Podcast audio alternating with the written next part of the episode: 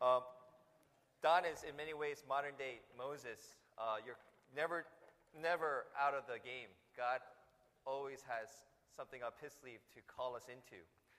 Um, and, and I'm just thankful and encouraged that uh, Don heard God's voice and he's being used mighty in mighty ways. Uh, you're never limited because we have a God who is unlimited. Amen. Well, that's a sermon. Let's close it in prayer. That would be nice. I'm gonna give. I'm gonna shrink everything five minutes, and I just want to share um, just a, a, sermon that, and if you will be share, having Horizon Worship as well, and they'll get the first full one. But uh, we're looking at Psalm one, and as we kick off this new year,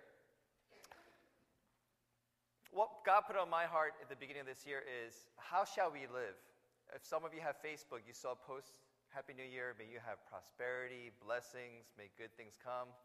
And I realized that's great, but it's more than just chance. It's more than just sitting passively and hoping bad things don't come and good things do come. If you read Psalm 1, it is a preface for the rest of the 149 chapters in Psalm. And the common theme throughout the whole book that Psalm 1 kicks off is we really have a choice.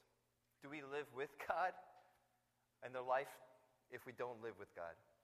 Those that live with God live in a certain way. Those that live without God live in this way. And that's a common thread through all the prayers, songs, poetry and Psalm.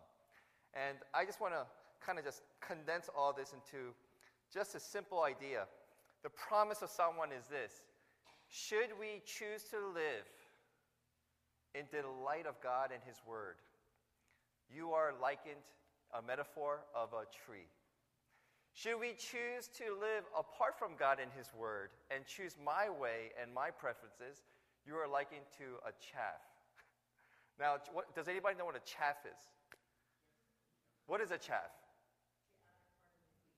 Outer part of wheat, corn husk, but mostly wheat, and then they take the wheat out and they just let the breeze take it. It's just Literally, I looked up the dictionary. It literally is defined as worthless trash. Chaff. So the choice is like a fool's choice. Would you rather be a tree rooted deeply by a stream? Or would you rather be chaff? And you're like, what is the difference? Well, the person who delights in the law of the Lord and who meditates on his word day and night is like a tree planted by streams of water. Now, the question is, what, why the law of the Lord? Why do we delight in law of the Lord? Well, the law of the Lord is the sign of authority over our lives. That we delight in God intruding in our lives, giving us His advice, giving us His will. And someone once said, the reason why the problem with good advice is that it changes our plans. and God is intervening in our life, but the psalmist is saying, if you delight in that and allow God's authority to come into your life and ruin your plans, and you allow God to intrude on your life to give His will, you are not like chaff. You are not blown away. You are not just moving, but you are a tree rooted deeply. And I did a study on trees just to kind of get an idea. And, and uh, there's, you know, just if I could look at the compare chaff and tree, just go into a little bit more. The function right? Of, and the physical qualities of a tree. The physical qualities of a tree is it's immobile. Those of you who try to cut down a tree and kill it in your backyard, you know how hard it is? Chaff, you just go and it blows away. There's a physical strength to a tree, and it, you can't just simply move. Even a small tree. I hurt my back once trying to like pull this r- brush. So they're deeply rooted, and their roots go deep, and what do the roots do? It anchors it down, but it also continues to suck up minerals, nutrients, and water. Chaff, it's dead. It just blows away and it just goes where it doesn't want to go. Um, there's also the function of a tree. What does a tree provide? So, tree provides tons of oxygen. It actually takes our carbon dioxide, it, it tr- converts it into oxygen, it prevents erosion, it provides a house for animals and bugs.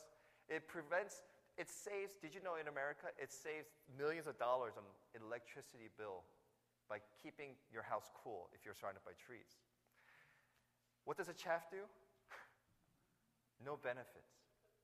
It's almost as if the psalmist is saying, when you delight in the law of God and meditate on his word day and night, meaning you choose to study it, you literally meditate in Hebrew, it's repeating it over and over again so that we know how to live based on God's word. You are like a tree that is growing strong, but you also bring a blessing to others. So the psalmist is telling us which road shall you take? Which road? Will you be follow the way of the righteous or will you follow the way of the wicked? Verse 6 For the Lord watches over the way of the righteous, but the way of the wicked will perish. He's also telling us Will you choose to hear the opinions of people throughout your whole life? Or would you choose to seek the heart of God and His word? You have a choice. Verse 1 says, Blessed is he who does not listen to the counsel of the wicked, who does not seat, sit in the seat of mockers, who does not stand in the way of sinners. We have a choice. Who do you count on for this new year? And the psalmist is saying, I'm not sure about you, but I want my roots to grow deep. I want my roots to be planted where I could thrive, where I could bear fruit in season, and I could bring a blessing to others. So, as I wrap it up, here's a real big question though. If the sermon ended, so go out and delight in God's word, that, isn't that kind of just dry and boring? Because the reality of it is, how, how many of us delight in God's word? Uh, we love God's word, we like it. But how many of us say, I can't wait to read the Bible? That maybe happened to me the first day I came back from a nice retreat where I'm pumped up. But no one goes out and says, I can't wait to read the Bible. The reality of it is, we don't get excited. So, how do you delight in the law of the Lord? How do you, how do you get to a point where you can meditate on it? And here's where I think the Bible brings it all together. There was one person who actually delighted in the will of the Lord he actually came and he loved the will of God and he meditated on God's word day and night. It actually says of this person that in Luke chapter 22, Father, if you are willing, take this cup from me, but not my will, yours be done. It says in Hebrews 10, verse 5, well, 5 through 7, then I, will, I said, Here I am, it is written about me in the scroll. I have come to do your will, O God. Jesus was literally delighting to do God's will. And Jesus was literally life and water. But what did he say on the cross when he died? I am thirsty. You know what Jesus did? He literally became chaff for us. He took our place to be chaff, dried up, worthless, dead, so that we can have an opportunity to be planted deep in God's spring of life. The delight in God's word doesn't come by your discipline or New Year's resolution. It actually comes from being rooted deeply in the person of Jesus Christ and understanding what he has done for you and for me. That gives me delight to know what is on your heart, God. Tell me what I should do with my life. You see, that's not religion, isn't it? Religion is man's way of trying to please God, but what has Jesus done? He's appealed and pleased God with his sacrifice on the cross. We follow God's word as a response of joy that we are already accepted by God through Jesus Christ. So therefore, we delight in it. Practically, as we go home, last week we gave a Bible reading how awesome would it be if we were people who soaked up God's word daily? We meditated on it. We say, not only what does this mean, but how do I live it? And should you do that, your path is literally known by God. Verse 6 God doesn't watch over your path, He knows your path. He guides your path. The word is yada. He knows where you need to go. So for 2013, here's my challenge to our church. Would you be a tree planted by stream of water? Stop being chaff watching Oprah Winfrey and Dr. Phil. Great wisdom.